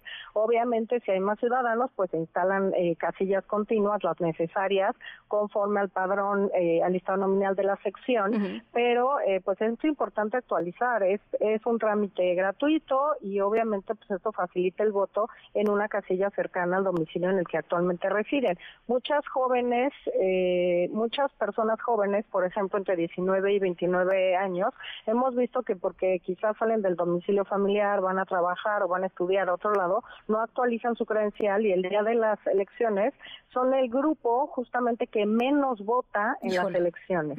Entonces es un llamado principalmente a este sector para que actualice su credencial para votar y por supuesto para que vaya a votar el próximo 2 de junio. Sí, porque hay quien dice, bueno, pues es que me regreso a, mi casa y ahí voto, ¿no? Pues la verdad es que uno puede hacer planes, pero hay imprevistos y la vida está llena de imprevistos, puedes no, no, puedes no tener. Lo mejor es tener la credencial en el lugar en donde tú vives, ¿no? Que represente lo que tú, digamos, demográficamente y el peso que tienes en donde tú vives, punto claro, que puedas elegir a las y los representantes de donde estás viviendo y además donde tienes una boleta asegurada para votar por todos los cargos de elección popular si te alejas de tu domicilio vas pudiendo, vas teniendo restringido las personas o los cargos por los cuales puedes votar. Entonces siempre es muy importante votar por todos los cargos por los que puedes votar y esto sucede en la casilla que corresponde a tu domicilio. A ver, entonces eh, no se necesita cita, van a estar abiertos todos los días, incluyendo el domingo 14 y el domingo 21, el 22, el lunes 22 es la fecha la fecha límite. ¿Qué hay que llevar, consejera? Hay que llevar una identificación con fotografía, hay que llevar un comprobante de domicilio y un acta de nacimiento. eh, estos tres elementos son muy importantes. Eh, nosotros ya, obviamente ahora, como eh, bien lo saben, pues ya tenemos un registro digital de todos estos eh, documentos que es muy importante para eh, darle certeza al padrón electoral. ¿Por qué cerramos esta credencialización? Porque luego viene una etapa eh, importante primero de, obviamente, producir las credenciales que tenemos que entregar eh, a las y los ciudadanos que acudieron a los módulos, pero además porque hay una revisión del padrón electoral muy importante, que es una pieza fundamental para dar legitimidad y certeza a las elecciones. Tener un, un padrón confiable para la autoridad electoral, para los partidos políticos y sobre todo de cara a la ciudadanía, de que, bueno, todas las personas que tienen credencial pueden acudir a votar a su casilla. Así que, eh, pues los plazos para credencializarse, por ejemplo, las personas jóvenes que cumplirán 18 eh, años el próximo 2 de junio ya pueden acudir a credencializarse. Cerramos esta primera campaña o aquellos que vayan a actualizar algún dato de su credencial de elector. Después hay un periodo para solicitar la reimpresión de la credencial de elector del 9 de febrero al 20 de mayo, pero recordemos que aquí no cambia ningún dato de la credencial de elector. La que tenías. ¿Y esa reimpresión por qué se haría? Eh, por ejemplo, por extravío, por robo, o en el caso, por ejemplo, de Guerrero, lo estamos haciendo en Acapulco para las personas que, bueno, desafortunadamente perdieron sus bienes y entre ellos, pues, sus documentos personales. Mucha, hay, hay, quien, hay quien dice que eh, ya rumbo a la elección, pues mejor tener el INE guardadito, aunque sabemos que es la identificación para muchas cosas, pero tratar de identificarse uno en la calle con algo más, cuando no sea necesario, no sacar el INE de tu casa y, y dejarlo guardadito, ¿no? Pues sí, yo lo veo como bien más preciado, así que no lo traigo en mi cartera, pero sí, Tenemos dos periodos para reposición, como te decía, hasta el 18 de febrero, reimpresión hasta el 20 de mayo, que esto es igual, no cambia ninguno de los, de los, eh, digamos, de los eh, datos que aparecen en la credencial, pero bueno, pues es el único documento que nos avala para poder votar el día de la jornada electoral, así que es importante primero actualizarlo y después tenerlo. Y junto con esto, pues recordemos que ya se puede votar también desde el extranjero, hay credencialización también en el extranjero, en todos los consulados de nuestro país en el extranjero, también eh, hemos hecho un acuerdo, un convenio con la Secretaría de Relaciones Exteriores, se acude también sin cita y el trámite también es gratuito y tienen que presentar los mismos documentos que si estuvieran en, territorio nacional. Bueno, pues eh, ahí está, ahí está el llamado, de veras es muy importante que, que la gente eh, acuda a este, a este llamado, principalmente las personas jóvenes, pero no, no exclusivamente.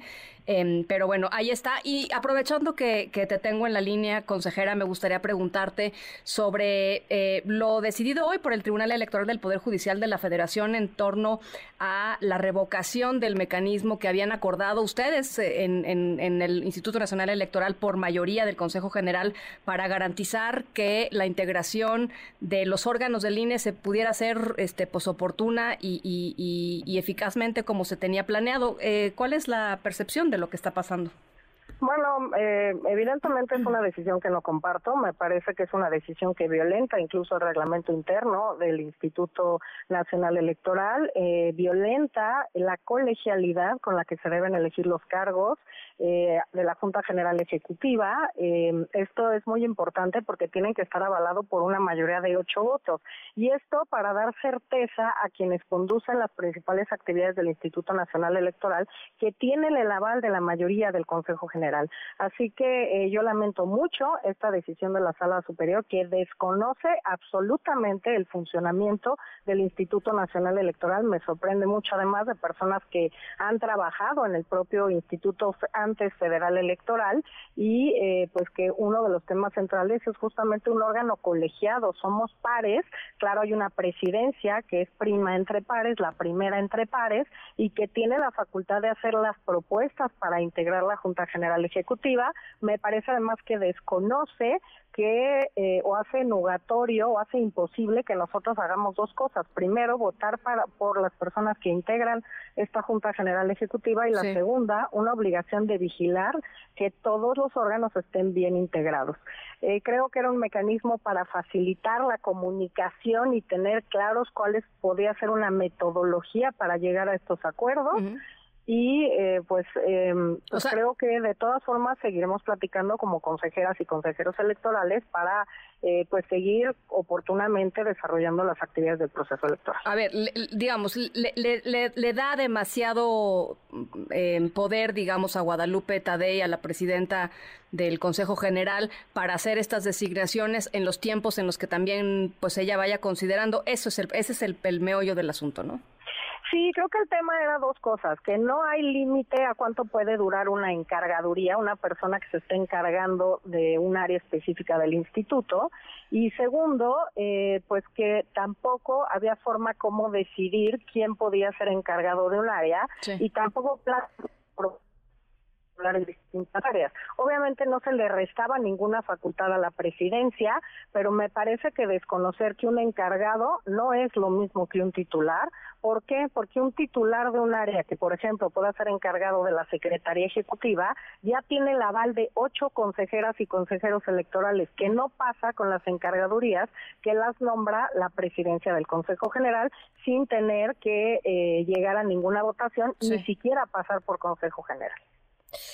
Bueno, pues, ¿y, entonces qué va a pasar, consejera? Pues tenemos que seguir, pues, lo que platicando, eh, escuchándonos, viendo perfiles, no personas, y viendo qué es lo mejor para la institución y lo más importante, dar certidumbre pues y claridad a todas las etapas del proceso electoral que están, como siempre lo he dicho, en tiempo y forma organizadas en este momento. Porque, porque, ah, porque aquí hay un, un asunto, eh, pues que yo creo que a la gente de pronto preocupa, que es estamos encarrilados ya pues en la en no, no, sé si en la recta final, pero pues entrando a la, a, la recta de una larguísima campaña este, eh, electoral, eh, aunque no en términos formales, pero sí en términos prácticos de lo que ha estado sucediendo. Eh, y, y, pues este, hay, un, hay un proceso, hay una curva de aprendizaje, en fin, hay una serie de cosas que para, para que funcione bien una institución, ¿no? Sí, claro, estamos a menos de cinco meses de la jornada electoral, por supuesto después de eso el proceso continúa y para pues la mayoría de nosotros era importante contar con las titularidades, es decir, con los órganos ya con cada una de las personas titulares pues de cada una de las áreas y esto pues da mayor certeza también a las propias personas que están en cada área de las actividades que van desarrollando. Eh, pues desafortunadamente este mecanismo pues no fue avalado, eh, creo, eh, pues con una sentencia bastante deficiente de la sala superior. Y eh, en este sentido, incluso lo mencionó alguno de los magistrados, en dado caso sería, hubiera sido mejor revocar lisa y llanamente y volver a como estábamos a dar estas posibilidades, por ejemplo, de que cualquier encargado que no pasa por Consejo General pueda ser encargado de la Secretaría Ejecutiva con la cantidad de atribuciones que tiene la Secretaría Ejecutiva. Pero bueno, creo que también, eh, pues nosotros ya habíamos iniciado pláticas, justo ayer tuvimos eh, una plática sobre este tema, hoy otra, y creo que el tema más importante para las y los consejeros es dar certeza a la ciudadanía respecto del rumbo del proceso electoral y eso creo que eh, no está en duda. Podríamos haber tenido eh, más titulares nombrados. Yo creo que en las próximas semanas es en lo que estaremos avanzando y eh, pues esto para mí creo que la riqueza de este mecanismo es que nos obligó a sentarnos en la mesa a volver a platicar eh, estos temas de las personas que están a cargo de cada área en el instituto. Bueno, pues va a ser muy interesante lo que vaya sucediendo las próximas semanas. Vamos a estar muy atentas, por supuesto, para, para irlo eh, siguiendo y ojalá podamos conversar un poquito más adelante sobre temas del padrón, por supuesto, eh, y sobre todos estos otros temas. Muchísimas gracias por lo pronto, consejera. Con todo gusto seguimos platicando y muchas gracias por este espacio. Gracias. La consejera Carla Humphrey, eh, la presidenta, entre otras cosas, de la Comisión del Registro Federal de Electores del INE. En 22 de... Em, de enero, el último, el último día, la fecha límite para tramitar la credencial para votar. Las 7 con 36, vamos a la pausa. 5543-77125, nuestro teléfono aquí en cabina, nuestro WhatsApp. Volvemos. En un momento regresamos. Continúas escuchando a Ana Francisca Vega por MPS Noticias.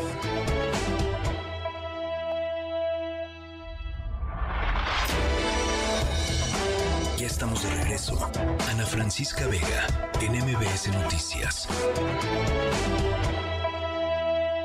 Corre cámara. Cine, cine, series, series, stream, stream. Con Arturo Magaña Oh, hell no! Bitch, move. Hey, PG 13, please. What was that? Oh Lord, it's the Queen Bee. Regina George. Don't look her in the eye! You could be really hot if you change, like, everything. Welcome to Health and Human Sexuality. We'll be getting into abstinence, of course, then followed by in the spring condoms and choking. You're learning things now that I don't know how to teach. Are you okay in there? ¿Qué estamos escuchando, Arturo Magaña? Feliz año. Feliz año, querida Ana, ¿cómo estás? Qué gusto saludarte. Lo que estamos escuchando es algo que a mí me sorprendió muchísimo porque tenía miedo de lo que se trataba. Mira, antes de decirte que es, yo estoy seguro de que vas a coincidir conmigo. Hay películas que, que logran conectar con nosotros de forma instantánea y se quedan para siempre en nuestra mente y uno regresa a ellas todo el tiempo, las vemos cada que podemos, las citamos como ejemplo en distintas situaciones e incluso hasta uno empieza a hablar como esas películas, ¿no? Empieza como a emular lo que se dice ahí. Y eso nos pasó con Chicas Pesadas desde que el mundo la conoció en 2004. Eh, esa cinta protagonizada por Lindsay Lohan, por Rachel McAdams, por Amanda Seyfried, pues se convirtió instantáneamente en lo que estos críticos de cine aman catalogar como un clásico instantáneo, o como esas películas que uno podría decir que así como están, pues están perfectas, ¿no? Que no les hace falta nada, ¿para qué le movemos si todo está, digo yo, bastante bien? Pues bueno, lo que estamos escuchando es una nueva versión de Chicas Pesadas. Y yo, yo, sé que ustedes van a, pensar algo, algo diferente, pero lo contrario a lo que, a lo que, lo que vayan a pensar. No se trata de un remake de esta icónica cinta. Eh, tampoco se trata de una secuela de esta historia de la que nos acordamos cada 3 de octubre. Ya hay una, hay una secuela, una muy mala, la verdad, por cierto. Pero lo que llega hoy a los cines se trata de un musical sobre esta icónica historia. Un musical que he de decir bastante, bastante poderoso. Y creo que eso es la clave de por qué creo que esta película me gustó tanto y por qué creo que funcionó tan bien. Porque se trata de alejar lo más que puede de ese material original. Ya está ahí, ya lo tenemos, nos encanta y vamos a ver chicas pesadas cada que queramos divertirnos, pasarla bien y, cada que queramos acordarnos de esta historia. Ahora lo que, esta lo que este musical hace es tratar de darle un nuevo giro a través de las bondades que da el cine musical, y eso sí, basados no en la película original, sino en el musical de Broadway que se hizo a partir de esa película original. Entonces, lo que tenemos aquí es una historia, sí, la que ya conocemos, la que no sabemos de memoria, de las plásticas y Regina George y Katie y demás, pero a la que se le ha abonado muchísimo con canciones súper pegajosas, con coreografías espectaculares y con un elenco que no estoy seguro, pero parece que, viene del teatro musical porque no me dejarás mentir, hay actores, hay actrices que cuando uno los ve en el teatro y en el segundo en el que abren la boca, se nota el talento, las tablas, la educación, y esa es, esa es toda la gente que tenemos en, este musical, que, la verdad a mí me dejó muy, muy sorprendido y que estoy seguro que a la gente le va a encantar. Oye, eh, ¿qué hace Tina Fey en todo esto?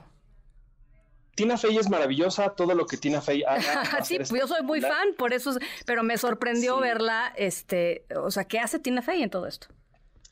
Tina Fey lo que, lo que hace, rápido les cuento el contexto, Tina Fey es la autora del guion de la película original, ella hizo el libro en el que se basó el musical de Broadway y ahora ella escribe el guion de este musical y de ah. nueva cuenta sale en la película. De hecho, ella, junto con unos que otros actores, se convierten como en la única referencia directa a la película al, al previo. 2004. Sí. Ajá. Eh, un poco como un guiño. Ahí hay una que otra cosilla que, los fans van a identificar y van a, pues identificar cuando escuchan lo que dicen o, lo que pasa con, sobre todo con su personaje. Entonces, sí, ella lo que hace es primero escribir el guion. Ajá. No, no, y, dime una cosa, hay quienes detestan los musicales. Este, ¿es un musical muy musical? No, no, esa es otra cosa que también me gustó mucho, que se queda como a la mitad, o sea, es decir, no hacen una canción de absolutamente todo, pero hacen canciones de lo que tienen que hacer canciones, de lo que es lo más importante de Chicas Pesadas, y estoy seguro que de verdad va a ser una gran, gran sorpresa. Yo me quedo de todo esto con la interpretación de René Rapp, quien nos deja a una Regina George de verdad espectacular, macabra, maquiavélica, y con una voz que te juro que yo me quedé sorprendidísimo del talento de esta mujer. La verdad es una gran, gran sorpresa que desde hoy pueden ya ver en, los cines y que, estoy seguro que, les va a gustar muchísimo. Me encanta. Bueno, la voy a ver. Ahora, tú traías otra recomendación más, ¿no? Por ahí. Traigo, traigo otra recomendación que, también estoy seguro que, les va a encantar, porque sobre todo son historias de esas que necesitamos siempre, que nos hacen sonreír y hacer eh, sentirnos mejor, porque son historias que a uno se, les quedan en, la mente y también en el, corazón. De hecho, es una de las películas más lindas de esta temporada y una fuerte contendiente de la temporada de premios de este año. Se trata de The Holdovers o Los que se quedan, como es su título en, en español. Es la nueva cinta del director Alexander Payne que nos presenta la historia de Paul Honham, un profesor de preparatoria, antipático, amargado, que lo obligan a, pasar las vacaciones de Navidad con un pequeño grupo de estudiantes inadaptados y, bastante conflictivos. Em, esta película está ambientada a inicios de la década de los 70. De hecho, tiene una fotografía espectacular que logra emular como el mejor cine de, aquella época. Y con estos elementos y con esta historia se convierte en, en un hermoso abrazo al corazón. La verdad, en una historia sobre almas rotas que, pues sí, son obligadas a convivir, pero que poco a poco se van dando cuenta de que las verdaderas amistades o esas más sinceras que, se, que, que, lo marcan a uno son, son aquellas que conectan desde las heridas que nos han marcado al, al corazón.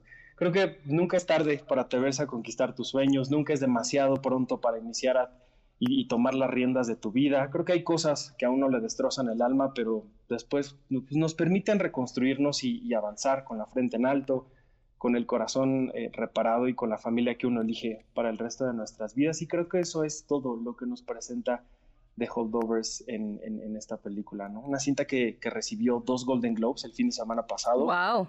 Uno para, para la talentosa Davin Joy eh, Randolph, a Mejor Actriz de Reparto, y otro más para el extraordinario Paul Diamatti, a mejor actor en una película de comedia o musical. Hoy, de hecho, ambos recibieron una nominación al Screen Actors Guild, el premio del sindicato de, actores que hace poquito andaban en huelga. Y esto prácticamente pues les asegura que, serán nominados al Oscar 2024.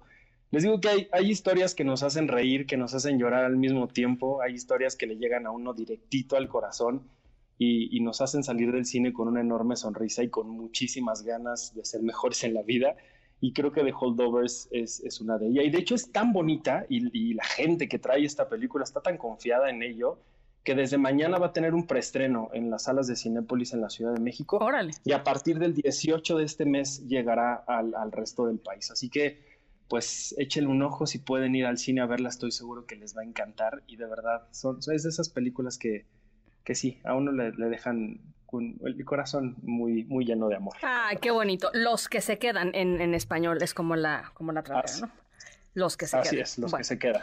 Bueno, pues ahí está. Oye, luego platicamos de Sofía Vergara, ¿no? ¿Qué, qué onda con...? Perdón que te lo saqué así, pero es que llevo un día y medio viendo entrevistas de esta mujer con, eh, con este programa español que se llama El, el Hormiguero. El Hormiguero. Este y varias notas de prensa en torno a la, a la, entrevista que le hicieron a Sofía Vergara. Y quiero ver Griselda, que es, su, es, su, es la serie que está presentando ahora, ¿no? Sí, yo me muero de ganas por verla. en Netflix pronto. Yo estoy tan, en Netflix, yo estoy tan enojado con, con lo que tú me comentas no nada más por lo que pasó, sino también porque genuinamente creo que nunca nadie le ha hecho una buena entrevista a Sofía Vergara. Siempre se han burlado de ella, siempre han... O sea, para, eh, perdón, para los que no han visto lo del hormiguero, la subestimó el tipo del hormiguero, este, la baboseó, eh, y ella entera, y, qué bárbara, ¿eh? Qué manera de contestar. Sí. Increíble. Y así siempre ha sido. La reina Sofía Vergara. en la que ella va, sí, sí, sí. Se burlan de su acento, la cosifican, hablan de su cuerpo, eh, que si sabe hablar inglés o no. Es decir, siempre se han burlado tanto de ella que creo que nunca nadie le ha hecho una buena entrevista por lo que vale la pena hablar de Sofía Vergara, su talento, que es una gran actriz y sobre todo que es un ícono latino que ha sido parte de historias extraordinarias como Modern Family. Entonces, Mira, yo traté, traté de, que pudiera yo platicar con ella sobre esta serie eh, que, ya pronto veré.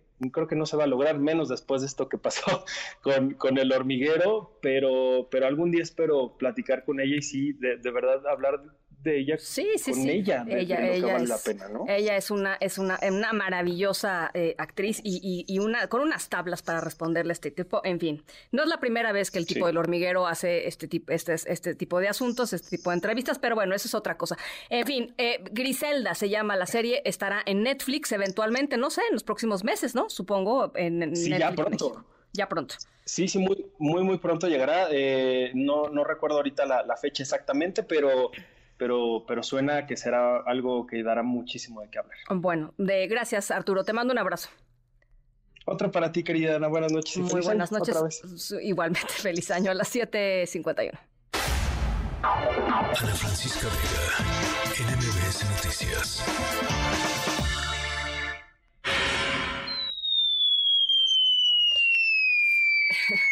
No, bueno, eh, a ver, irónicamente, la historia sonora sucedió en el estado brasileño de Minas Gerais.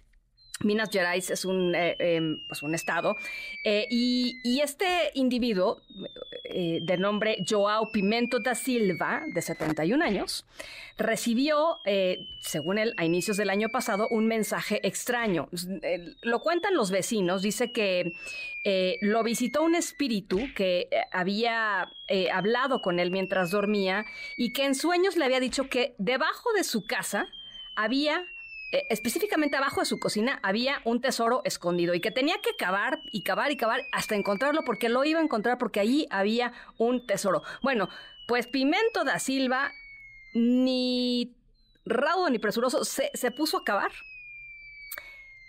Cavó 40 metros O sea, sí, sí se puso a chambear, ¿no? Sí, se sí le hizo mucho caso a sus espíritus. Se puso a chambear 40 metros de profundidad. Em, pues imagínense la cantidad de rocas y de cosas que fue sacando de ahí. El hombre estaba pues seguro de que iba a encontrar el ansiadísimo tesoro. ¿Y qué creen que pasó? Yo les decía que esta era una historia muy oscura. Bueno, pues sí es muy oscura. A inicios de esta semana, Joao se asomó a su, a su, a su pozo, a su hoyo de 40 metros y se cayó los 40 metros de altura. Pues obviamente, digo, cualquier persona se mata, pues eh, él se murió sobra decir que no había tesoro, que los espíritus le habían prometido. Los, em, los vecinos están pensando si seguir cavando. No, no, no es cierto. No, los vecinos ya dieron por cerrado el pozo. Em, y bueno, pues con esta nos vamos. Las 7 con 53. Eh, gracias por acompañarnos en este miércoles. Em, yo soy Ana Francisca Vega. Los dejo como siempre con José Razabala y todo su equipo de autos y más. Y nos encontramos mañana por acá, por supuesto, en estos, en este, en estos micrófonos, 6 de la tarde en punto.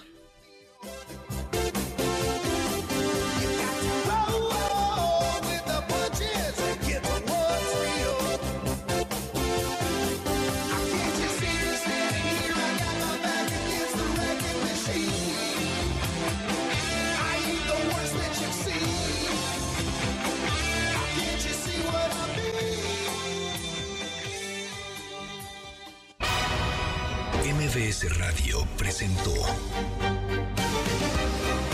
Ana Francisca Vega. Información para todos. MBS Noticias.